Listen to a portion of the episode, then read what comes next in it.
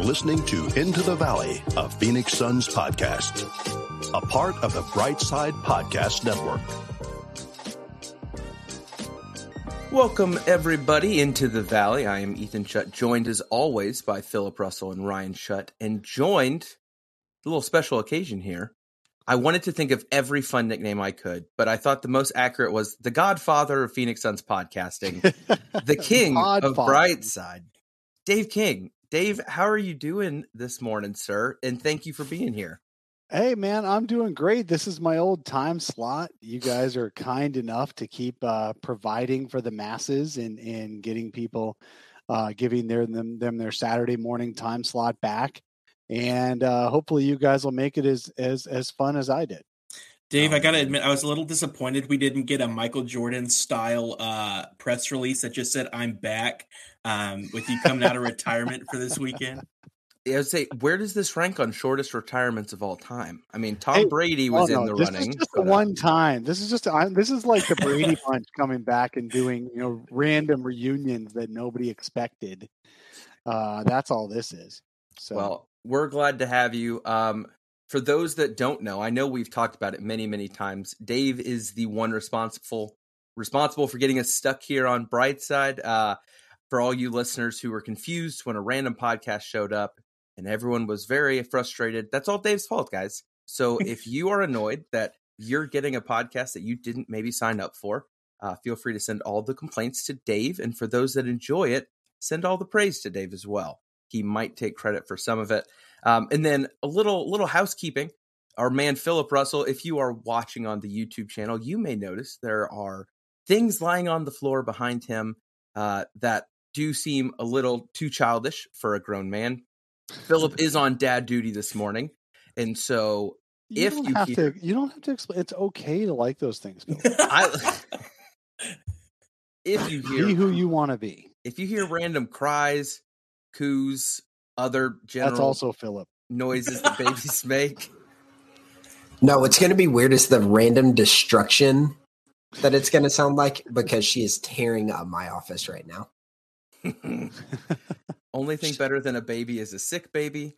Uh, I can't wait to see how things are going at Philip's house because that baby is not having a great time. But she's very cute still. And we got that going for us here. Uh, and then, weirdly enough, those same noises will be coming from Ryan's office. No explanation provided on that one. And none um, needed. Absolutely. well, gentlemen, we have um, a good bit to cover, but also we, we kind of got lucky how the games worked out we weren't able to record last week, had a, a few uh, family related issues going on there. And we're back. We got two weeks of hoops to cover, but luckily the Suns were kind to us and they didn't give us 11 games to cover. We've just got six now. If you've been keeping up with the Phoenix Suns, you may have heard that they've not been winning a lot. This week, though, last two weeks, we actually have two wins to talk about which doesn't sound like a lot. Averaging one a week, baby. Until you look at how things have gone the last few weeks. And so for that, we've got a pretty exciting slate to talk about. For those who may not be able to watch or check the scores, we're going to hit you with a quick recap over the last two weeks, and then we're going to open it up here. So, since last recording, the Phoenix Suns lost to the Cleveland Cavaliers, uh, 112 to 98 followed that up with a win, which makes me very happy against the Warriors, 125 113. And then three losses to the Nuggets, to the T Wolves, and to the Grizzlies. Nuggets game was a blowout. Grizzlies game was a blowout. T Wolves was close, yet still frustrating. And then closing it off with a win, a big win, and probably the game that will get the most attention today, beating the Nets 117 112. And Cam Johnson came back. And honestly, if we spent the whole time talking about that, I wouldn't be bothered at all. But, gentlemen, a lot of stuff I think noteworthy or interesting in that slate of games. So, uh, Ryan, I'll go to you first. What was maybe a big takeaway, first thing that stuck out to you? Uh, and we got to we got to do our best to not just talk Cam Johnson the whole time from the get go. We got to save some of the goods for later. I, I, think to me, it's just the fact that these guys, we're playing with 10 day contracts. We're playing with our second and third string bigs. We're playing with a bunch of essentially what are utility. Hey, that's players. a mean thing to say about DA. oh, Dave, hey, Dave, Dave, retires and he's like, I'm taking shots I'm early you know, so it's I, I'm I've been impressed. Not to say the outcomes have been impressive, but I've been impressed with the the way Monty has been able to utilize what we have with the limited resources we have to at least stay in the mix a lot of the time. Now, to your point, there were a couple of, of blowouts there. Uh, you had Ja Morant flexing on on mm. Saben as if that was some big accomplishment. Yeah, can we talk about that for a second? I, I, I have as my note for that somehow Ja is simultaneously cool and incredibly annoying, and he does both every night. I, How much no... shit would Devin Booker take for the rest of his career if he flexed on a 10 day dude? I like the idea of DA doing like a little hook shot over him and then doing like the too small as he runs away to like a 10 day point guard. It is. It was so corny. Actually, DA a fadeaway hook That's true. But hey, here's the deal though the Suns don't have to do anything about it because apparently Shannon Sharpe is on a one man vendetta against the entire Memphis Grizzlies. If if you guys haven't caught that from yep. last night, Shannon Sharpe, um, somehow too muscular for a two XL cardigan, was out and ready to fight anyone. He kind so of showed up looking like, like, somebody's auntie to that fight too. Like it was, was like, what is he doing? It was great. He he seemed to be the voice of reason there. Uh, I think LeBron actually this week was a lot of crap being thrown at the Grizzlies. LeBron had his kind of I'm not going to call it a tirade, but LeBron kind of told them to shut up until you do something worth talking about. Uh, Shannon Sharpe, obviously, uh, Hall of Fame football player, could have destroyed any of them except for maybe Steven Adams. I think that one would have been remotely close. And the somehow the the general news cycle still still loves it. Um, but to, to Dave's know. point, like if if Book did that, he oh, would be clowned relentlessly. What it kind of reminds me of is like when Russell Westbrook comes off the bench, uh, goes like three for 13 and then rocks the cradle on somebody after hitting a mid-range jumper. Like it's, it's when you're down 38. Yes, like it was just I it was one of the corniest things I've seen in game in a, in quite some time. It was a very interesting, interesting thing. We have some other uh, basketball etiquette to talk about. You know what's a really great thing though about that uh, that game? That same game, the Lakers came back and beat those guys on a last second shot. I know. Yeah, I know. Uh, well, Ryan, I think I think that's a good point. Kind of just with the the makeshift lineup. Uh, Dave, what's kind of stuck out to you the last last week or two? Whether that's good or bad. I know there's with a different team basically every night it's hard to kind of find a consistent storyline there. But what's kind of stuck out to you? So I'm, I'm going to look at things on, on the big picture level, and I've been I've been really consistent, trying to be very consistent with folks in reminding people that when they say, "Oh, the Suns can't win now without Devin Booker," true, but they also are missing half their rotation at the same time. I mean, I was talking to a Celtics fan the other day, and I'm like, he's like, yeah, yeah, Suns can't win without Devin Booker. I'm like, okay, how about you roll out a Celtics lineup that is without Jayson Tatum, without Jaylen Brown, without um, three of the other guys who are in your in your lineup and first ones off the bench. So really, you're rolling with Al Horford and Marcus Smart as your only real players. Right. And Peyton Pritchard's getting 35 minutes a night how many games would the Celtics win during that time? And would you forgive losses? And he's like, wow, yeah, I guess I didn't think about it like that. It's true. The Suns have you're they're playing either no point guard or a 10 day or and they're and we're fighting over should they be playing the 10 day signee or the two way signee at point guard versus Damion Lee, who's never been a point guard in his life. It does. I will say that's been one of my favorite things in this last couple of weeks of like when there's so many things obviously wrong that are very understandable, you still have a very loud group who's like, man, Duane Washington not getting those fourth quarter minutes. How are we gonna how are we gonna forgive that one? I'm like, my my brother, what are we talking about here? Like this is if this is what we're debating, I think we're just yelling to yell at that point. Uh, but no, I I think you're right. I think it's an understanding of of what's going on. Um, and then for for me, my one big kind of stand out, and I'm going to talk about a little bit more later. I thought we finally have seen a, a consistent stretch from Mikal after a pretty yeah. ugly few weeks, actually. Um, I'll talk about it more in the highs and lows, but I thought him coming alive has been massive for, to Ryan's point, making some of these games competitive, even in the losses, and absolutely being the catalyst on the wins. I think I think the DA thing Ah, let's be let's be careful here. I think it's very interesting. The part of the calendar we're getting to. Here's the here's and, my big thing on DA. Good. Kind of have to say anything. Thank you. Is DA. He could be playing for a 10 win team out of 82. He could be playing for a 60 win team out of 82. He's going to put up 18 and 10. He's not going to be your guy. He's not going to be your primary scorer. He's not going to be your second. Uh, he'll he'll he'll score your most points or your second most point, but he's not a go-to guy. He doesn't change at all depending on whether you need more from him or not. So when we were arguing, and I was one of them, saying, "Man, just wait till Da get signs that you know a, a max contract with somebody else."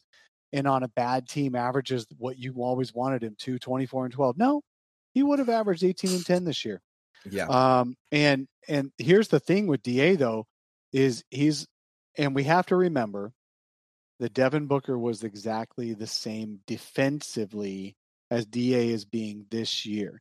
In that, when your whole team around you sucks defensively, you're going to suck defensively too. Remember when Devin Booker was a turnstile, right? He would get lost off ball. He'd be he'd be back cut constantly. He was considered a score for like Jordan Clarkson type where he just couldn't play any defense. Although Jordan actually is showing he can play defense too sometimes, uh, but he he had that score only no defense mentality. Da has been terrible defensively this year, relatively speaking, terrible defensively. He's not contesting shots anymore that aren't his to contest. He doesn't he doesn't know weak side or anything like that. He's been um, allowing himself to get posted up because his team sucks and it's it's harder to concentrate and and, and when the rest of your team is also terrible. Uh, so I'm not I'm not excusing him. I'm damning him right now. He's not lifting the team. He is who he is. Now, can he be the third best player on a championship contender? Absolutely. Can he be the third best player on a lottery uh, Victor Wembanyama sweepstakes? Absolutely. Same dude. And that's one of the things we've brought up a few times is DA strikes us as kind of one of the players who plays well when he has something to play for. Whether that's like he's a, at his best a, in the playoffs. Exactly. In the playoffs, going up against another top tier center in the league, or when the team as a whole is locked in defensively, he fits into that a lot of times. But on on those nights, like you're saying, where it's hard to get it going, where you have no motivation to play to that level, he's going to take those nights off and that's just yep. i mean that's been him the whole time we've had him.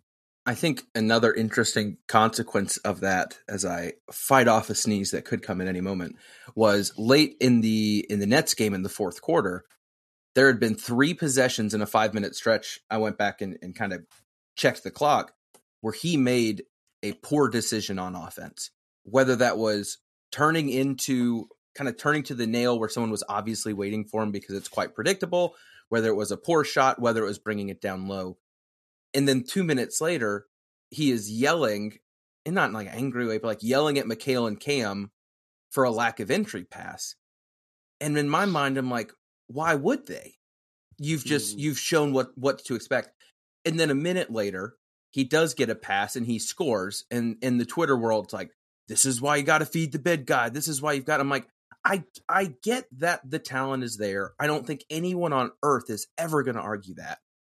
But if we as fans can get frustrated at the decision making inconsistency, you've got to expect the guys out there who have way more stake in the game are going to be thinking some of those similar things when it comes to what do I do with this one ball when there's five people and four of them might make a better decision. So I'm I'm really curious to see what comes from this, I think the the Shams report about Ishbia's immediate involvement and maybe willingness to get involved, that was another one of my big takeaways from the past two weeks, just because that was the first real statement of any kind we've heard. Um, it was cool for him to be at the game. It's interesting to see. And Dave, correct me on this one. He was sitting with the guy that Sarver has put kind of keeping his seat warm, correct, during the the one yeah, year? Yeah, yeah. Sam Garvin's been uh, with Sarver since day one when they bought the right. So he's definitely a Sarver guy. Garvin has been the um, second, I think, second biggest investor or one of the top five investors. Oh, wow. Where um, uh, Sarver was the biggest one, and then and Garvin is the second biggest, I think, as far as minority ownership of the team in that in that partnership. So Garvin's been around forever. He's never been a basketball guy. He was only ever, and he's self-proclaimed. He's like, "Look, man, I'm a marketing guy. I'm gonna, I'm gonna, I'm a revenue guy. I'm gonna get us sponsors and revenue. I'm not basketball. So he's he's just trying to keep the seat warm this year until there's a handover. He doesn't know anything about um, you know the the other players in the NBA. Does if he knows anything, it's like less than us or the same as us because he has other interests.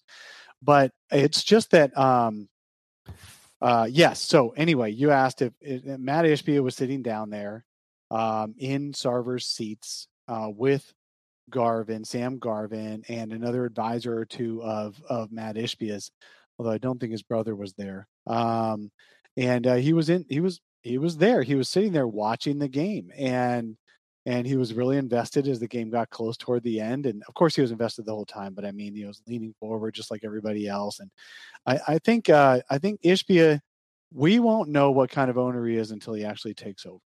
It was interesting that Shams Shams uh, put out a, hey, I've heard something. I've mm-hmm. heard that Matt Ishbia is pushing to uh, use draft picks and and invest future salaries. But what was weird is if you listen to the way Shams put it, the way Shams put it was, since Ishbia has been announced as the owner to mm-hmm. be, he gave that message, which was months months ago. Point in that same time span, several media have said nobody knows if the Suns can trade a first round pick. Nobody knows if the Suns can take on future salary. So I think these insiders are making, they're hearing little nuggets. They're being pushed by, look, uh, it, it's like any job, right? You're being pushed by your bosses to be unique and to drive the market. And so anytime you hear some little nugget, you're going to blow it up and you're going to make it a story. And so between the Jake Fishers and the Adrian Wojnarowskis and Shams and Marc Steins and all those guys, um, they're hearing what other people are saying. It's like us. It's like when Suns fans talk to each other, and then we think that's what all Suns fans think. You know, these yeah. insiders are talking to other front office people who have nothing to do with the Suns, and that's what they. So who knows? We still don't know to this day uh, whether anybody has truly an inside track to the Suns. It's been years since anybody has. Um, James Jones has no interest in talking to media, that although seems, he may yeah. be feeling pressure to talk to right. media now because you have to think about this also. And I'm kind of tangenting here, but we're talking about Ishbia as the new owner. Um, all of a sudden, James Jones's seat is a little bit warmer. Mm-hmm. Monty Williams' seat is a little bit warmer if they don't finish this season out perfectly, no matter what happens this season, it could be a turnover summer on the top. And if that happens, then, you know, this is James Jones's last trade deadline potentially as a GM. Hmm. And while I've been defending James on the large scale for years, in that, you know what, you cannot tell me he sucks as a GM if the Suns right. have led the league in wins and he took over a roster that was worse than the league in wins, and within two years got to the finals and then led the league in wins the next year. You can't say he's a bad GM, but what you can say is once he built it, he just stood and stared at it. Mm-hmm. He stared right. at it. Right? He didn't, he hasn't, he's been frozen in place for the past year or two, James Jones as the GM. The Suns, I did research two summers ago the Suns were the first at the time, the Suns were the first team to return their coach and top two players to training camps. So this was a year, a little over a year and a half ago. Two training camps after a finals appearance where they lost. Hmm. Wow. in 20 years. I, I went back. I went back to like 99 or something like that. So head coach Everyone had head coach and top two. Everyone had at least changed their head coach or one of their top two players within two years of coming up short of being a contender, but coming up short. Huh. Now you could say, well, that's no longer true, right? Golden State I wish I could have stat you, Dave, twos and their so bad. bat. Um, uh, uh, Denver has their coach and their top players. You know, LA Clippers have uh, their coach and their top players. So they're, although they never made it past the second round, the Clippers and Denver barely made the conference finals. But um, actually, there was more precedent for middling playoff teams to keep their coach and top players and keep trying, like Portland, right, for years. Mhm. Uh, then there was finals losers keeping their coach and top two players. So it's just weird. That was a weird twist, and it's still kind of true because the um, the the Warriors are the only uh, exception. But you know what? The Warriors have to be everybody's exception. Right. But not only did the Suns keep their top two players in coach, they kept their top four players in coach Yeah. Untouched. So one thing you can say about James Jones is that once he got that success, he overdid it on continuity, and we'll see at this uh, trade deadline um, whether. Well, let's. It, I hope it doesn't hold this time around. Uh, Scott, you're right for next training camp. If Chris Paul is the starting point guard and Monty Williams is the coach and Devin Booker is your other top player, that would be unusual. Well, and I think Um, this yeah, this within the last week or two was really the first time an actual report. Again, to your to your point earlier, everything needs to be taken with a grain of salt. But we, we heard for the first time that the Suns front office was exploring a future beyond Chris Paul for the first time this week with with that report. And that was the first time really since CP3 had gotten here that a report like that had been made or at least put in writing. So again, to your point, all that needs to be taken with a grain of salt because who knows what actually is happening. Um, but it does at least somewhat seem like we might be starting to look at what that'll look like moving forward. Yeah, the problem with the CP3 thing is that obviously he's got a health issue, but it is worst.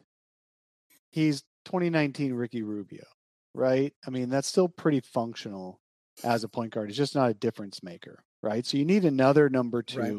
so he doesn't have to be. So he can be like a Rubio type, a number Mhm. four or five, right? Um, but here's the problem with with CP3. We say that only 15 million is guaranteed, right? Uh, um, of his future contract, so they could let him walk, hand him 15 million, tell him to go away.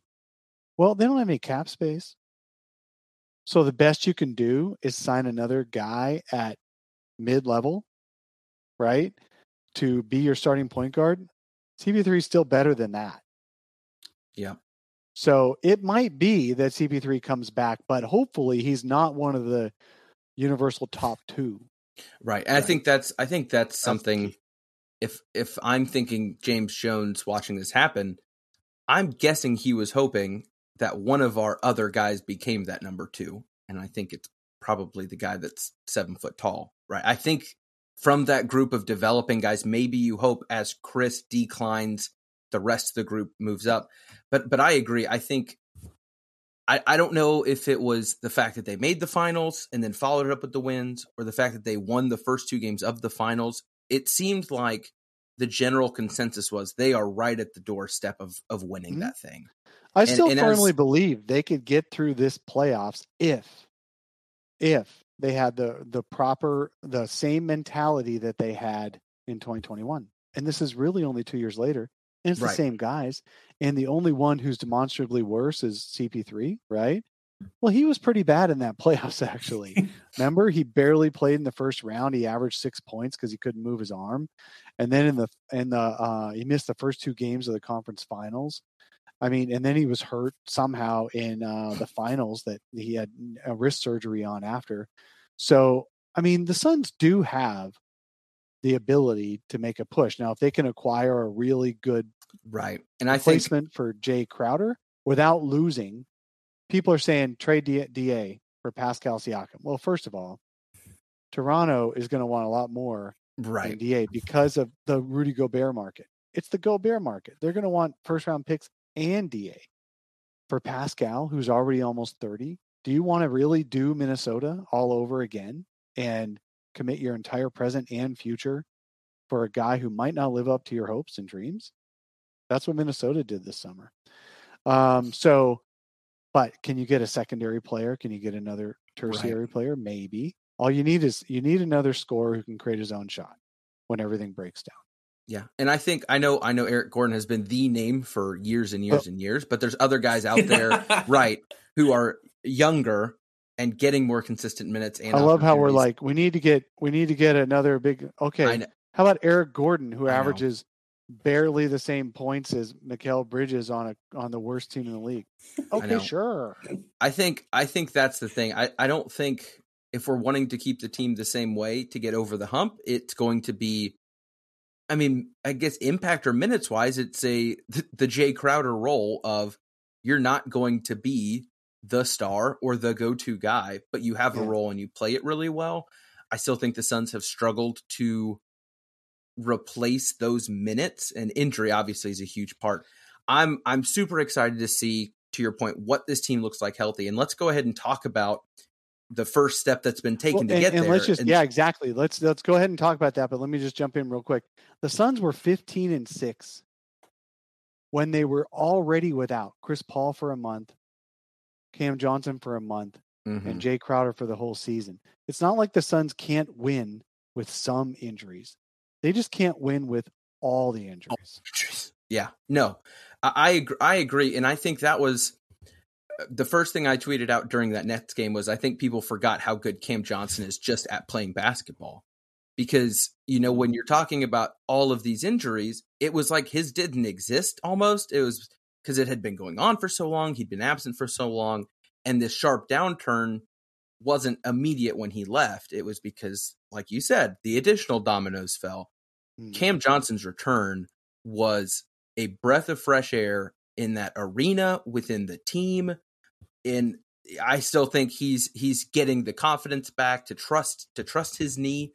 Um, I had the same exact surgery he did. Now I had to go back and play like regional level soccer playoffs, a little different than the NBA. But I know the feeling of this thing that provides stability to your knee with every single extension or every pivot. Mm. You're trying to figure out if you really think that thing can do the thing it's supposed to do and I thought he looked really confident. Like I I didn't know not just with the minutes restriction, but even maybe just the game plan of like how are they going to use him? Is he going to play like he typically would? Are they going to try to create more space from the perimeter to get a shot going? But that guy was attacking the rim in no time and he was playing physical defense and it might have been you, I forgot who tweeted it the dude was still hit the deck like five times, which is pretty typical for Cam Johnson playing, yeah. I guess, any sport. Who knows? But man, that that right there, I think, as sad as it is, was enough for some of these people who have been very loud in the "we should just tank" camp to be like, "Oh, wait a second, we we do have some good." Yeah, players, how much tanking have you heard in the last twenty four hours? I know. I look. Uh, there All are it took some was things, one effing game. There are there are many things that have uh, brought out some rants from me in the uh, 80 some episodes of this. I have I feel like I did a really good job biting my tongue on that cuz I I thought that might have been more ridiculous than the trade DA stuff. Like some of that was really ridiculous. The hey, should we just go ahead and tank? I just my mind could not comprehend to your point saying, "Hey guys, I know we have 4 of our top 6 players hurt right now and they'll all be healthy by the end of the year. Should we go ahead and just wave the white I'll be healthy by February 1 right. with 30 games to go. Like and and here's the kicker too. It's not just about us. It's also like look at the other teams out there.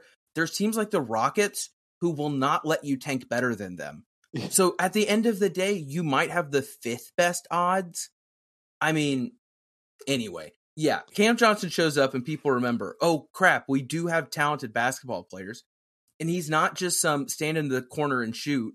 He is a legit basketball player who showed he is absolutely worthy of the lottery pick that was used on him. And he's better than we thought he was when he was good the first time.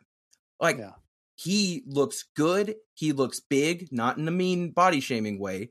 But the guy looks thick, like not the kid that showed up from North Carolina at age 23. No, I'll tell Like, you, he, he like one of the biggest guys, Yeah, it was physically biggest guys it on the Suns team. it cracked me up watching watching the broadcast looking out there. I was like, I had to scroll back. I went in and person, same of deal. the finals. Yeah, go look at go look at the picture of him dunking over PJ in the NBA finals.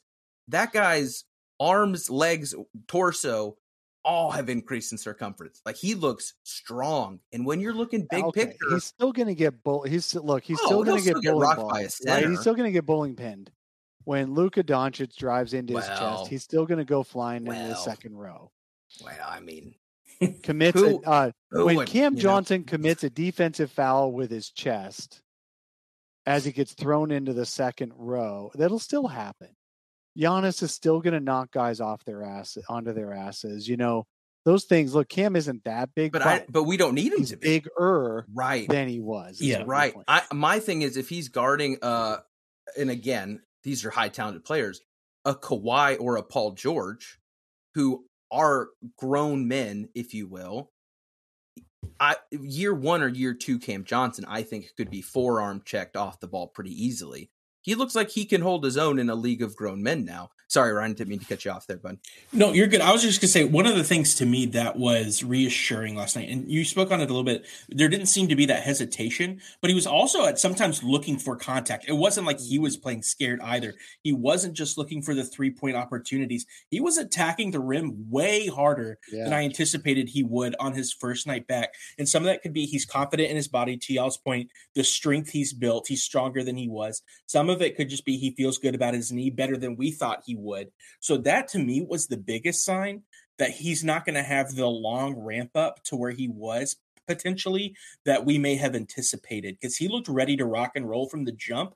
And in fact, I think he came in on a minutes restriction until, uh, did. initially Which, and which ended up playing several minutes above that minutes restriction. Yes, which Monty Williams, when asked about it, I Oh, believe hit him hit him with a note. eh, I think the question was, did he play? comment. Would he play? Did he play more than his minutes restriction? Yeah, it was next next, question. Next question. Yeah, yeah, yeah. Next question. Uh, yeah, no, Monty's. Look, everybody is stressed right now. Everybody is frustrated. Monty is more frustrated than usual, and he hates those kind of questions. And so he was he was belligerent about not revealing. Although I guess he had said it said to TNT before the game it was an 18 minute Yeah. That's, that's and the then number I uh, and Cam Johnson played 22. And really, it would have been 18 if the Suns just could have held that uh, 15 point lead over the Nets. Uh, but it got down to six, and then he's like, "All right, rising." You know the the old adage, right? Rising tide floats all boats. You need Yeah. better NBA talent to win games, and he realized his best NBA talents, besides Da and Mikal, his best NBA talent was Cam Johnson when he needed him, because Kyrie Irving was going off. Who, by the Mhm. way, carried the Nets over the Jazz last night Mhm. by just doing more than one quarter's worth of work. So we're we're very lucky in Phoenix that Kyrie Irving decided only to play the fourth quarter. Yeah. No, Cam, Cam Johnson, I think eh, him being back is great. I also don't feel like it was rushed, just based on kind of the conversation. I, I didn't feel like him playing against the Nets was a oh crap, we're losing, we need him back. It seems like they did a really good job letting him get back on his own kind of time frame. He's been getting shots up publicly within practices for weeks now, and it didn't look like a guy who was scared to be out there. Um, Ryan, you made a mention attacking the rim, nine of nine from the free throw line. A couple of those were late in the we've got a foul minutes, but still, but still hit them all. The shots, the numbers don't, you know, they don't scream like, wow, he came out on fire, but the willingness to shoot, I thought was huge, almost more than anything, and still connecting on a good clip. The guy had, I think, 19 points in 22 minutes. Yep. I mean, that's Six rebounds and a block on top of that and was plus eight for the Yeah. night. Like he had Yeah. a solid, Well, solid crazy. night. Crazy gonna- good for a first game back. Absolutely. Well, I'm I'm going to take full advantage here of of being the guy uh, who determines when we move to the next section because I want to talk about someone, and so we're going to move into our next section. Uh, the reason people come back every single week, the reason Scott Lacey is still listening right now, the highs, lows, and just so you knows in Phoenix Suns basketball. And gentlemen, we've talked a lot about one twin. I want to start us off talking about the other with Mikal Bridges. I already touched on, in my opinion, what has been a great couple of weeks but there is one statistic about our sweet boy Mikal that I really want to focus on. and that is his assist to turnover number. That is something about Mikal that uh, him and Cam both, you know, they have it within them to make the right pass, the smart pass, the whatever. But Mikal, for the first time, I thought, looked to be creating for others by his decisions and when he would penetrate and kick out. Mm-hmm. Um, in this week alone, since the Cavaliers game here, Mikal has had assists of nine, seven, six, four, five, and three, with the most turnovers out of any of those games at four, most of them being at one and two, and an occasional three. That chunk of statistics looks very different from any two week span in Mikal Bridges' entire season, and it's hard pressed to find any run in his career to have a two week stretch like that. And it's not like he was just saying, okay, I need to facilitate. He also had 28 points, 21 points, 24 points, 26 points, 15. The only one that drops off is the Denver game where he put up a bit of a dud shooting, but still created for others. I thought this was one of the best Mikal Bridges stretches of his career. And he looked, again, no offense to DeAndre, he looked like the best player when your two stars are gone he looked like he finally said, "Okay, I'm tired of this one win out of ten games thing. We're going to get going... two wins out of ten. Absolutely, we're going to step it up a little bit." But he not only, I mean, I also thought he played great defense against the Nets. I think Kyrie, to your point, Dave, he's one of those dudes that when when he does care enough, yeah, he is. I think because of all the crap people do forget that he's still ridiculously talented at the basketball thing. Uh, but Mikal played great, annoying defense for a lot of that game while still producing well on the other side. And I, I was really impressed, and I'm hoping because I think I saw a lot of people like, "Wow, Cam Johnson's back and Mikal's Mikal's back too." I'm like, "No, man, he's been doing this for the last two weeks. Like, this is great. Like him. You got, like you know, is- you know, though, Mikal uh, played better with Cam back because just he did uh, maybe not like in the box scores or anything like that, but um, he definitely was happier. Oh, that's yeah. Best friend, twin, mm-hmm. back in the lineup with him. The Suns looked more like the Suns. Um, I, we, we do have to caveat that the Suns are still um, managing Cam Johnson. Not only did he have a cap right. minutes cap in his first game, but he's going to sit out the first end of a back to back. I'm assuming he'll be playing next uh, the next game against Memphis at home on Sunday, and you don't want to play him back to back if he's recovering from his knee thing. Yeah. So he'll be out against the Pacers, uh, and uh, it's that's okay. You need you need good Cam for the rest of the year. I was extremely impressed because I had low expectations for Cam, by the way, um, coming back because a month ago, a year ago, sorry, he missed a month with a thigh thing, and mm-hmm. he was mm-hmm. never himself again. Yeah right? Um, and this this year he looks totally different. Now he's he is himself and he is the good Cam, and I would love to see it if he can stay healthy. As more people come back healthy, rising tide floats all boats. The team is going to win more games. Um, you um, you were bringing up we're in the highs and lows and just so you know section. So uh, I'll let you finish on your high, yeah. and then I'll go. Oh, line. I think we've all talked about how wonderful and how much I love Mikal. Dave, what was your high for the last last week and a half here? So my high, um, I'm going to do it more of a um, on a higher level. Basically, my high is that the team didn't start sniping at each other. When you mm, lose all really these point. games for six weeks, they still stayed in the foxhole together. Nobody ripped on each other.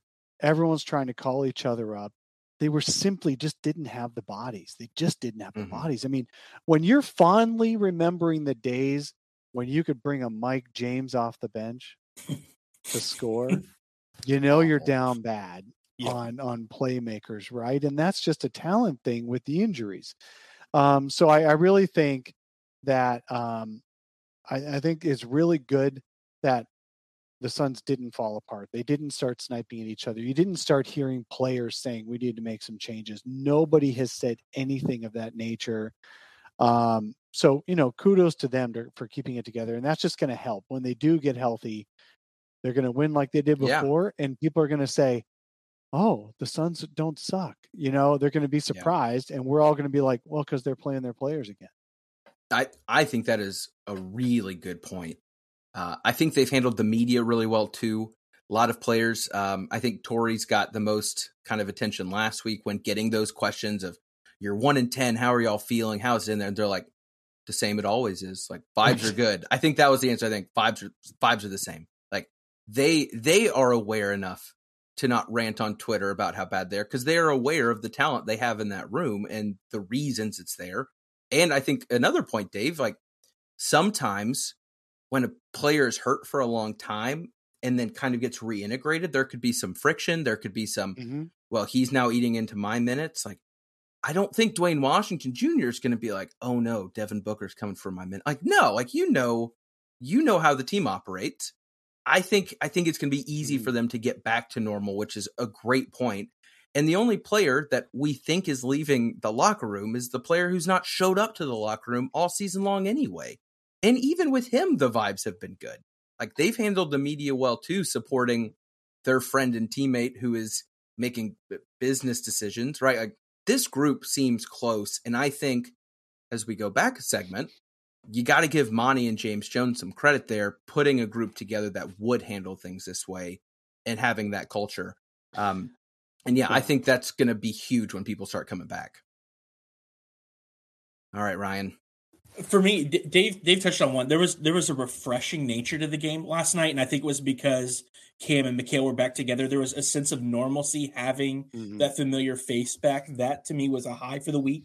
Excuse me. But my other high um, and I think actually Dave was the one who tweeted this. There was no Landry, no Chris Paul, no Cam Payne, no book. So essentially no ball handlers, and you still get a win. Now, don't look at uh, the fact that Kevin Durant didn't play or that Kyrie Irving only played three or four or you know one of four quarters essentially. Yeah. Um, but the fact that you're able to pull off a win against a pretty pretty solid Brooklyn team uh, with with all four of those guys out um, is it's just really impressive. And again, speaks to the fact that you've got guys who are still fighting to play, still fighting to win. You may not be getting the wins every night, but you're not rolling over and dying. And, and as a fan, that's all you can ask for is the guys to go out there to try to compete. And again, to Dave's point, to stick together and not not eat one another, you know, while they're out there. Mm. So lot, lots of things to be encouraged by with, with what we're seeing, even amidst you know two of ten to two of ten wins, basically. yep. Uh, Dave, I'll let you. I'll let you kick off the lows here. What you got for the lows the last couple weeks? All right, I do wish you had the stat me Dave drop. Um, I'm sorry. What? Well, no, no, I didn't give it to you. That's fine. It's, I didn't think about it. Um, here's my low, and this is kind of more for the season because it's the first time I've been on your show all season and I haven't really podcasted since the Suns were in first place in the West. By the way, oh. um, because I things turned things we turned retired quick. the show when they were sixteen and seven. But anyway, that's not my low. Uh, yeah, my low is the Suns can't win without me. Uh, no, my my real low is that my real low is that the um the players who are third and fourth in minutes played this season are Damion Lee and Torrey Craig. Yep. yep. Totally what a world. What a world. How about we chill on the this team sucks now and just go to let's get them healthy and see how bad they are. Preach, Pastor. The other side of this is um, who would you rather be? I have a question for you guys really quick. Who would you rather be right now, today? The Clippers or the Suns? Oh, the Suns. Suns, 100%.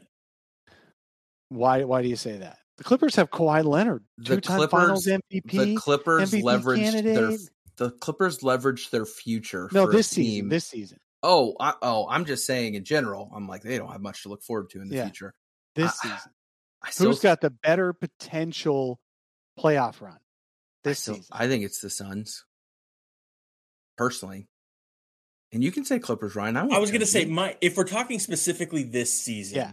I, I feel like the Clippers do just from the fact that there's a good chance this this Suns team doesn't get back to the stride they were hitting before all of the injuries. You know, I, I can't I can't put a lot of stock into that. But again, I think somebody released a stat the other day that Paul George and Kawhi Leonard have played 91 games together over five seasons. You know, so I don't know if if that's even a fair argument. Like, so my my my head is saying yeah, right. the Clippers, my heart says the Suns none of them neither of them are in great positions but i'll take i'll take the suns just because i'm loyal um, well i would just point out that the clippers have been more disappointing than the Suns lately, and Kawhi And Leonard is back to looking like say- himself again. Yeah. And Paul George has been playing, and they're still barely they they've won seven of fourteen, right? Seven and seven over a stretch where both Leonard and Paul George were playing. So I'd rather be the Suns because if you're going to be down, because they have the same record as the Suns, I'd rather be the Suns getting a bunch of players back than be the Clippers who already have them. Yeah. So That's fair. uh, I was gonna say. I ca it's gonna be hard for me to imagine the Clippers magically figuring it out after having so much of That's the it. same. Like, I think they have no energy. They're they're they don't That's have they they the feel dead. spirit. Yeah. they are Yeah. they're, they're not fun to watch either. I'm glad glad I could at least cheer for a team that it's fun to watch, even if it is Saben Lee attacking the rim. But um, oh goodness, uh, Ryan, low for the week. My low again is more of a big picture. Similarly, it's just been kind of messy around the Suns. You've got the Windhorst report that we're in a, a quasi three ownership split that's come out basically since the last time we recorded. Uh, there was the happy Ayton Day celebration on January 15th where Suns fans were celebrating that he was finally trade eligible, which was kind of corny. You had the Jae Crowder Bleacher Report interview where he was like, Yeah, my, my teammates still love me and appreciate me, but I was blindsided by the coaches and management. No, you weren't. You chose not to play. You knew what was coming. Uh, It's just been everything's been messy. So things on the court, they're playing well, they're fighting well. I appreciate that. But everything around the team has just felt really messy, and that's kind of kind of frustrating.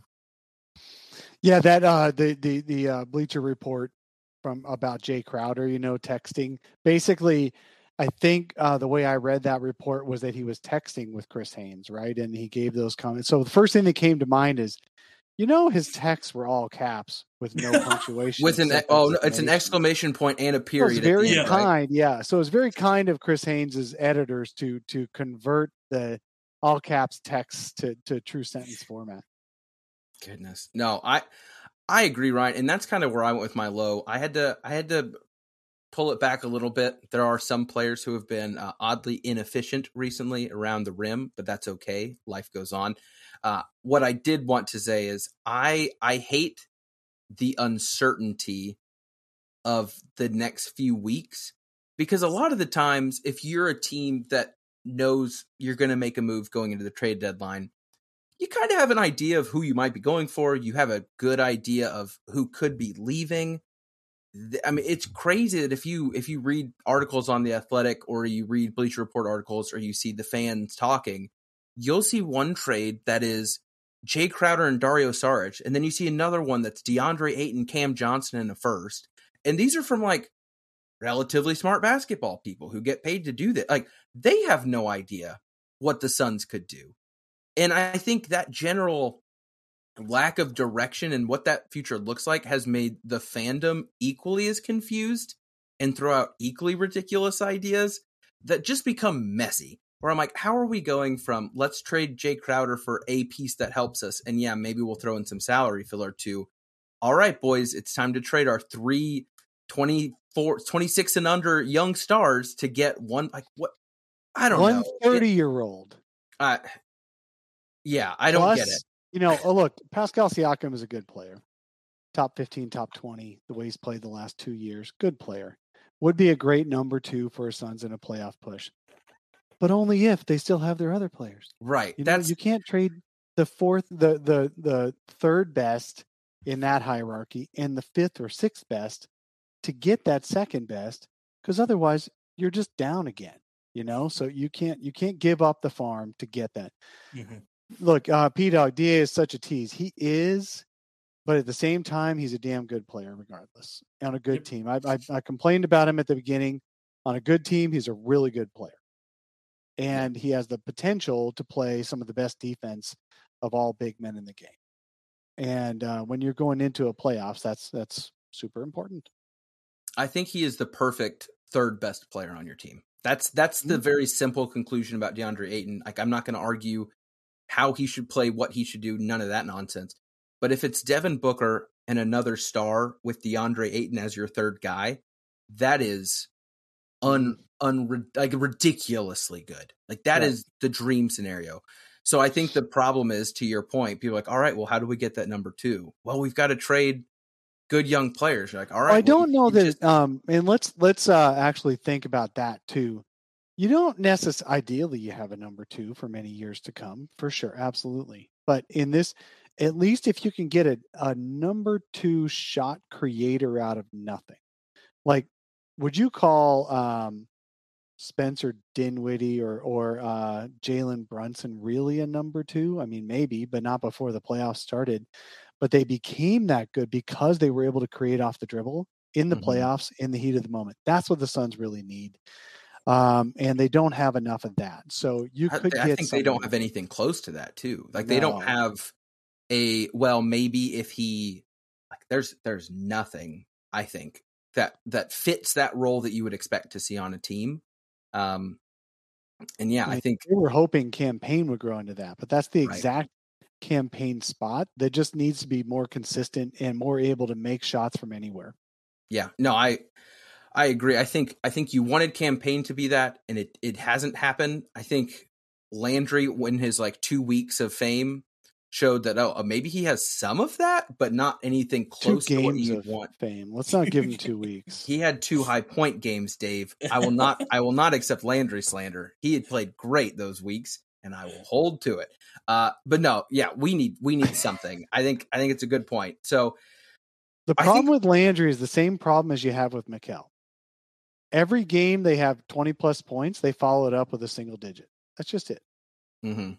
Yeah, I mean, I just don't think, I don't think that should be either of their roles to score that many to begin with, and that might be it. Be Mikal. I mean, uh, I, I, yeah, I know. Well, who knows? But anyway, lows aren't that bad. I would say for a week where we only had two wins, those are some pretty reasonable lows.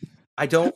we're start, we're getting used to it. Yeah, I feel like we're not leaving here as upset as we were. The mediocrity has overtaken Look, us. Three week, three four weeks ago, I remember us being like, "All right, this is we're gonna have to record again next week."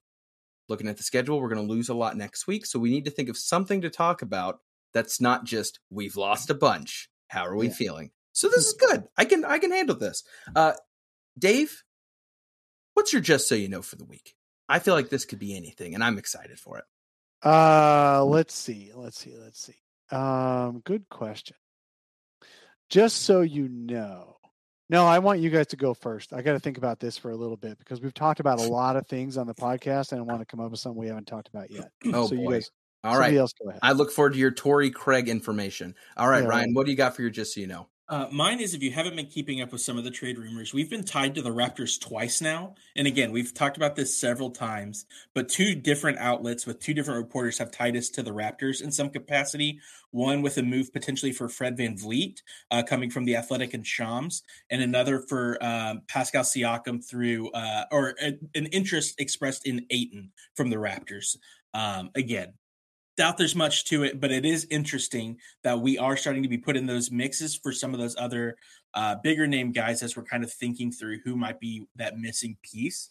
Um, the fact that those two reports came out, the report that said the Phoenix Suns front office is at least looking at um, a, a potential move beyond Chris Paul in the future, means nothing practically speaking, but it at least to me gives uh, some encouragement that despite Windhorst's report that you know HBO might have his hands tied at the moment. There does seem to be some movement starting, hopefully. So again, Ethan Ethan brought it up. There's a lot of unknown moving forward, but it does look like maybe some of those dominoes are starting to fall where those conversations are having taking place more seriously. So if you're not keeping up with some of that, uh, now's the time to do it because the next couple of weeks uh, could be could be a roller coaster, or it could be a stalemate. Nothing happens, and we roll out the same team uh, even with Jay, Jay, uh, Jae Crowder plugging the Boss Man merch store at six dollars a t-shirt, um, you know that could still be be a thing. But I would it say, does look like there are some smokes to fires that are starting to happen.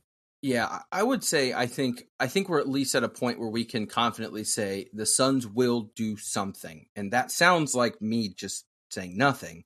But there have been some deadlines that come and go, and nothing happens. No one moves. I think it would be insane if we somehow moved past this deadline without Jae Crowder going somewhere. Dave, do you think that that like there's there's no way?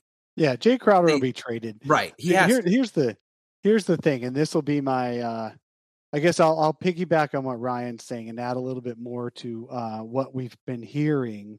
I don't have any inside info, but what we've been hearing throughout this trade deadline is that uh, the asking prices, there's only a few teams actually selling right now. Mhm. There are 24, 25 teams in the playoff hunt because of the play in for each conference that um, are trying to buy. So nobody wants to trade good players for nothing right now. Only only as few teams, right? Charlotte, Houston. Houston still wants an unprotected first for Eric Gordon. Ridiculous. The Spurs, but you know what just came out this week? The Spurs are asking for two first round picks for Jakob Poeltl. I know. What? What? Like, come on. And yet Suns fans are willing to trade DA for a bag of pocket lint. so I don't understand this. How Jakob Poeltl can be demanded for two first round picks. So at this point, so that's why there's been no trades. There's been no trades because of not only Rudy Gobert going for five picks, but Donovan Mitchell going for four. Yeah. And Dejounte Murray going for three first round unprotected picks. So all these unprotected picks. The other thing, to- just so you know, the land of trading first round picks. Okay. Why would it be more advan- why would it be more advantageous to a front office to trade an unprotected pick than a protected one? Because you would so that- think the opposite. So that you can isn't there if there's protections you have you can't trade the following year or something Yeah. like that right multiple years. Yeah. So what was going on for a while was, yeah, I'll give you a top a lottery protected first round pick, and it stays lottery protected for two years. Then it converts to top twenty, and then it converts to top. Well, guess what? You can't change. You can't trade anything. Um, if if you're if you're committed on Because a it locks up. first round Right. pick, because and then you have to go a year after that to keep your pick because of the Stepien rule. So if the Suns, if you're ch- saying the Suns should trade a, a 2023 lottery protected pick, well, guess what? Now they can't trade anything until 2026, any other first round picks. So um, no, nobody wants to do that, and yet nobody wants to give up an unprotected first round pick either, or or multiples. So it's just tough right now. What's going to happen is the last two days before the trade deadline, trades will be made. They'll probably look more normal than we've been led to believe they would, and we're, we'll we'll say something like, "Why didn't we do this last month?" Well, it's because nobody was offering this last month. Mhm. yeah So, um, and then um, also for Jay, I, I'm a hundred percent sure the Suns will trade Jay. The question is for what? Is it Rui Hachimura level guy where he's barely going to make the rotation and might actually get played out of the rotation? Possibly. What what what Jim James Jones is hoping for is that he'll get someone better than Jay for a playoff run. Guess what? I have some really cool news for those who who donate, and we'll talk about Brightside Night in a sec. But for those who donate ten plus tickets uh, for underprivileged kids to go to a Suns game next week, if you do it in the next few days, you still might be able to get into the pregame interview with us. And guess what? Get, we're going to be talking to James Jones. I'm going to be able to ask him, "What's the likelihood you're going to get someone better than Jae Crowder this year? oh, why the That's hell awesome. haven't you traded him yet?" James James will be right there talking to all the all of our best donors. That's awesome. Yeah, no, I my, uh, honestly, my just so you know was kind of in this the same realm as I guess everyone's kind of focused on the upcoming weeks, and it was the idea of I I think there's this weird risk reward going on in the minds of not only Suns leadership but fans of do we trade a first? Do we make it unprotected? And here's my thought: if you're trading this upcoming first round pick unprotected, I hope you're doing it because you know that that pick's going to be like 24 through 30 something, right? Like Mm. and that's that's my thing. If we're Even making twenty to thirty is fine. right like what I don't know. I look I say the same thing when it goes back to the Landry trade because I know people lost their crap about that one more for the extension. But Landry Shamet versus a guy picked at 32 or whatever, not like okay, I- I'm going to take a known commodity over a question mark. And when I look at this, do we need to attach a first round to Jay to finally get that player that's better than Jay? Sure, that's fine. Because look at the history of first round draft picks. There's this magic stigma that a first round draft pick is far superior than a second round. I get that. But if you look at late first to early to mid second, the odds of them panning out are not that different. And if I told you we're trading Jay in an early second round, you're probably like, oh, that sounds reasonable if we're getting something back. But it's it's this idea that's because it's that first, it's such a big deal. And you know what? I think some of those trades were crazy. If you told me right now I could give up our next three first round picks for Dejounte Murray to come and run the offense and create shots for himself and make life easier, I'm like, that doesn't sound too bad. Like, I think that's too much for me. He fit a lot better next to Devin Booker than Right. next to Trae Young. Right. Mhm. I look at that trade and that's where I'm like, man, I wish I wish we would have known about that one so we could have jumped in, throw a Jae Crowder in there who they're interested anyway, and let's get this thing done. Like I I don't and I know there are people who still somehow would say we should tank this year. This team is not looking at anything but an NBA finals for the next few years with Yeah. Booker, Ayton, Johnson, and Mikal all 26 or younger Mhm. this is a team that is going to compete for the next four to five years. The way the contracts are set up, they got to get their crap together with Cam Johnson's contract. But this team's not going anywhere. Unless they do something insane, they're not going anywhere. They're not going to tank. They're not going to be a lottery team. So, what are those picks good for other than just holding and showing value? So, I, I'm with you. I think I think Jae Crowder's got to go. I think the way you do get more talent back is possibly throwing in some draft capital. But I also think, to your point, there's not a lot of good sellers out there. So some of those teams might view Jae Crowder as a legitimate missing piece for their run. Because as much as we like to joke there are about teams that Jae, are but- interested in Jae Crowder. They just don't have anything the Suns want. I mean, Exactly. do you want And Grayson Allen? Well, and the hope the hope No. is my hope want- is that that means you want offer Caleb something- Martin? No, of course not. No, because he's a 6'5", 200 pound guy. We already have those. I don't even know which one that is. Aren't there? Yeah, There's well, two. it doesn't matter. there's two of them. Um, hey, I P know. Dog in the chat says he wants Deni, Deni Avdija of Washington. You know the Suns already have him, right? His name is Josh No. Okogie. Really good defense. Yep. Can't hit the broadside of a barn on shots. If he makes a shot, you think, oh, he found his shot, and then he takes ten more and he misses them.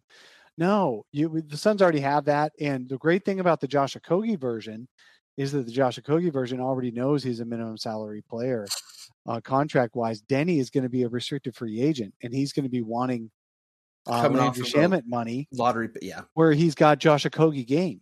I mean, let's go. The the list the list is small the list of actual options is small and i think ryan that's why you're starting to see rumors include players that are not in any way coming to the suns Mhm. because no one is going to click on an article about jae crowder and a first for austin rivers which is just the first rando i thought of like Oh my god! no one don't clicks- ever do that. no one clicks on those you know what i mean Suns like already traded for Austin Rivers once, and hey, I wish we could take released Seth. Curry back. We had him for a day.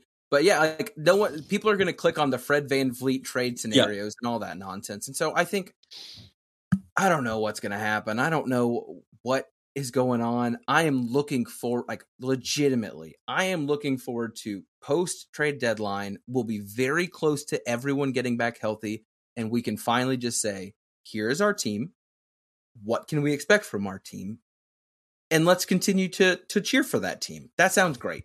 And then One last don't- thing to worry about, just so you know. Mhm. Let's hope this team is not completely healthy by February one. You know why? Because then James is going to be so excited about seeing all his players. Oh, then he's he like, we don't wanna need- make a trade. I know. We're good. Fuck. I That's the the- last thing you. I thought Somebody the- has to stay injured. I thought the I thought the same thing when Cam got back. I was like, all right, let's not look too good with just Cam. He's like, wait, we we beat the Nets with just Cam. We still don't have Booker and Paul. We're fine. I was like, no, no, no, no, no. We're still not good. Let's not get too excited. Look, at the very minimum, they'll trade Jae Crowder, and it'll be a, a rotational player, and it'll be somebody who can play, and that's that's all. That's better than any of the last two trade deadline. I mean, Torrey Craig's great, but he'll be better than Torrey Craig. That's my prediction. And it's Who better than him getting paid is not better to than play, Torrey to play at all. You know, like any Yeah. piece you're adding is a piece gained at this point because Jae's literally bringing nothing. Yeah, that was that was one of my favorite. I saw someone be like, if we don't get someone back who's way better than Jae, and I was like, well, if you look at Jae's stats this year, I think most people, I think I would be better than Jae this year. Mm, probably, probably still not. I would probably hurt the team. Ish still. Wainright's better than Jae. I love that man and his big broad shoulders. He's great. Uh gentlemen, This has been wonderful. Dave, thank you for coming. I wanted to give you the floor as we bring this thing to a close. I know you talked kind of what to expect for those that have donated a lot for Brightside Night. But as someone who's listened to you on podcasts and, and kept up with this stuff for a very long time, Brightside Night's always been this cool thing that I've seen, but I've never really heard how it came about. So if you want to take uh, the last few minutes here uh, and tell the folks, I guess, first of all, if they're not already donating, what they can do to donate and add to it, uh, but how this kind of came about, because I think it's awesome. Yeah, thank you. Um, it was about seven years ago. We're sitting there. I'm, I'm sitting in my house, um, blogging on Bright Side of the Sun. I was about uh, at the time three or four years into it. We had a really good fan base. Uh, we were even then one of the few that was still free to you know to to read all of our, and we still are. But um, even then, everything was subscription model. Even AZ Central and all that became subscription. We were one of the free ones out there.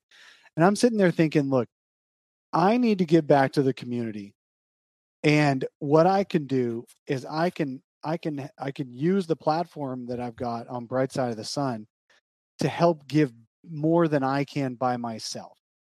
Because let's be honest, nobody wants to volunteer on weekends. So I'd rather raise money and donate to have somebody else do things.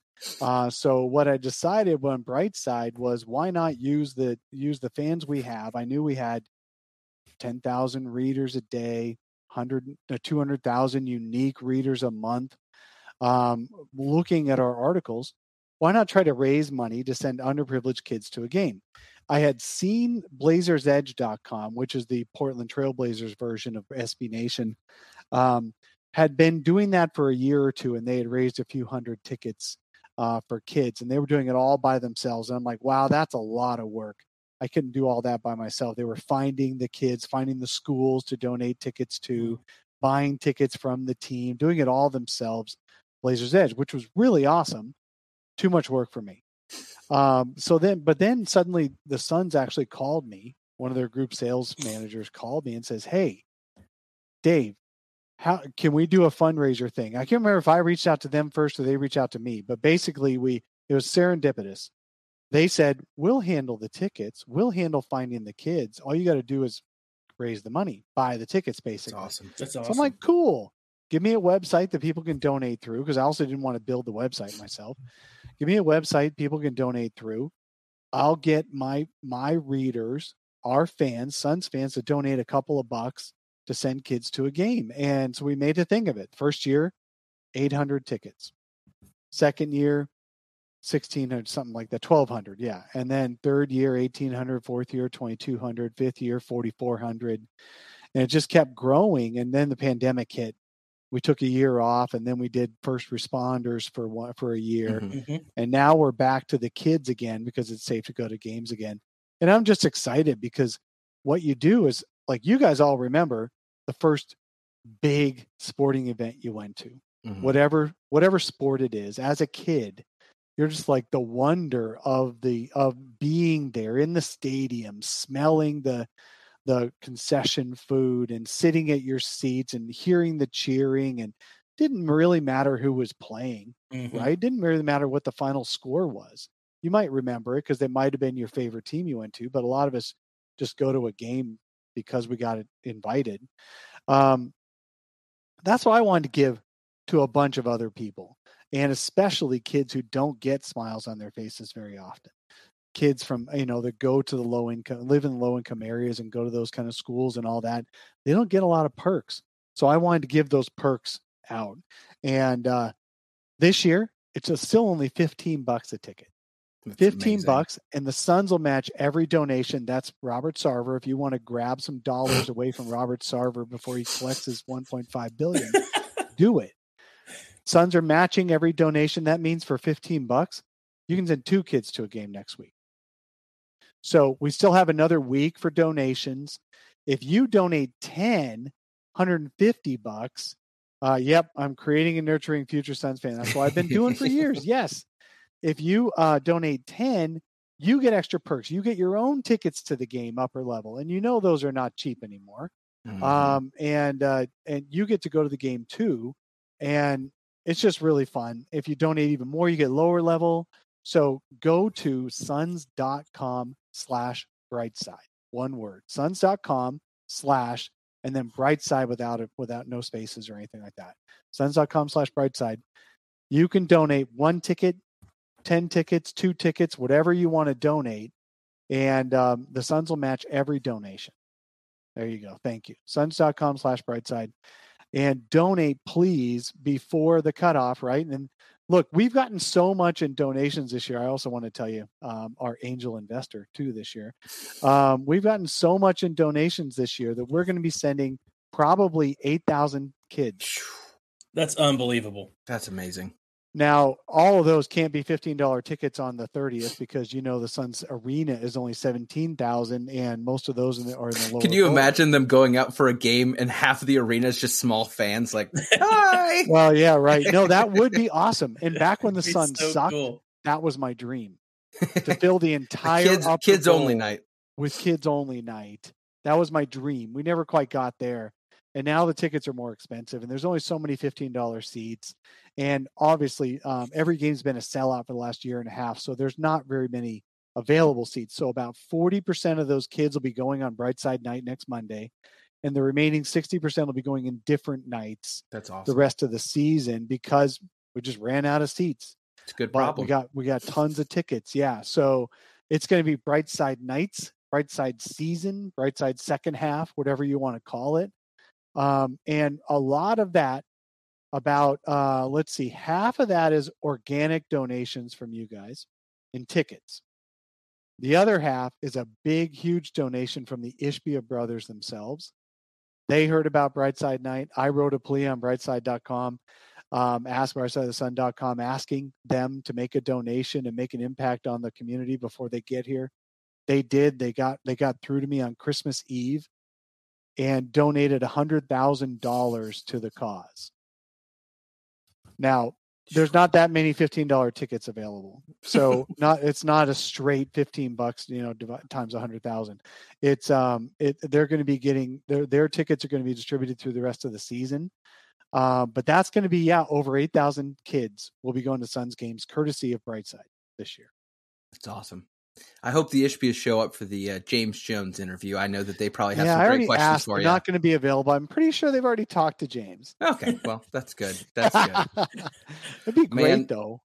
Um, that's awesome. I'm glad that I know we've promoted it, participated um over the years. For me, I remember first reading, seeing about it a long time ago, being stuck in Kentucky, where I had ne- I had never been to a Suns game at that point, and so it was fun being able to, in my mind, be like, I'm helping some little Ethan out there who does get to go to That's a game. that's the other way You know to what I look mean? at it. We've got readers from like 200 different mm-hmm. countries, let alone the rest of the nation. You can send somebody in your place. This is your proxy to a Yeah. Game, and you know a kid is going to enjoy it. It's not going to be some someone who just like, why am I even here? You know, they're going to really enjoy it. You can send 10 of them, 20 of them. Send a little army in your place. I, yeah, I think I, I've I've expressed this to Ethan and, and Philip before, and I think I've tweeted about it. But like, it's super cool that we get to do this podcast. But I think the most special part is the fact that we even get to play a small part in, in that thing that you've created to allow that. Like the fact that we even get to put that word out there and, and participate, um, and, and not just donate, but to actually get that is has been Yeah, so cool that. to see. Um, and it's just so special for us who who have you know Yeah. been around the game since we were young, who have loved the game since we were young, who have um, admired the Suns from a distance. Um, Dave, it's just it's just a special thing, man, and we're we're happy to be a part of it. the Matt when the Matt Ishbia news broke, I was like, I was like, before I would think this is really cool. Now I think that like, wow, I'm somehow involved in this tiny group that's doing a whole lot of good, and that is, it was really neat. So thank you for doing that and all of all of the work you've put in. I know you're enjoying your well earned retirement from podcasting, but uh, we Yeah. appreciate that we can still drag you out of I guess whatever dark cave you live in where you watch your games, uh, pull you into the well lit room with a Uh, this microphone and This isn't the 1990s where we're all in our basements. I mean, come on, we're all out in the open now. This Well, is a we we appreciate it. Uh, two quick mentions before we bring it to a close. For our audio listeners who said, "Wait a second, didn't Philip introduce himself in the first three minutes?" He did, he uh, unfortunately he started feeling worse. Uh, but more importantly, uh, his sweet daughter started not feeling great as well, and so he hopped off. Um, so best to them. He was texting us updates throughout. Um, and then this is this is just because I, I don't want to ignore comment. Uh, Chris K asked in the comments about the Vox SB Nation stuff. Uh-huh. We're ah. going to go ahead and and put kind of a pin on that one. I know that Dave will probably have something coming out in the next little bit as as we find out how we're affected. That's still some some new stuff going on there. But when we find out, you guys will find out as well. Because at the end of the day, we just want to make sure you're you're getting the podcast that you enjoy listening to. Keep reading the stuff you enjoy reading. Um, and I I can guarantee you that so will one way or another, we'll make sure Into the Valley stays going. We'll make sure that Fanning the Flames keeps going. And by the way, Brightside of the Sun.com is unaffected by the SB Nation cuts. So we are one of the um, NBA blogs that are staying around exactly as we are today. The podcast we may have to find different avenues for, but uh, definitely the blog itself is is good to go. Yeah. So at the end of the day, you guys aren't getting rid of us quite yet. Um, we still got we still got like 18 episodes to 100. Once we hit 100, then we can really start uh, contemplating our Dave King retirement moves. Although I think he put in a little more than 100 Six before, years worth, yeah. before making that call. uh, but guys, again, Dave, thank you for joining us and and kind of waking up at your probably. I mean, I'm guessing your body's used to it at this point on every oh, yeah. Saturday. Um, I wake up for work every every weekday, so I'm I'm too old to like be able to change my clock for weekends. I'm know, same same here. My wife is like, I'm going to sleep in on Saturday. I was like, I will wake up when I usually wake up because that's how I'm programmed at this point. Uh, but guys, we've got a good slate of games, and more than anything, hopefully a good slate of healthy Suns players coming back. Uh, we look forward to being back Saturday morning. Thank you guys who joined us here on YouTube and hopped in the comments and played a part in this. That has made doing this way more fun than just than just talking into the mic. So we're enjoying this, and hopefully you all are too. Again, thank you to Dave and for Ryan Philip. I'm Ethan Shutt. This is Into the Valley of Phoenix Suns podcast. We out.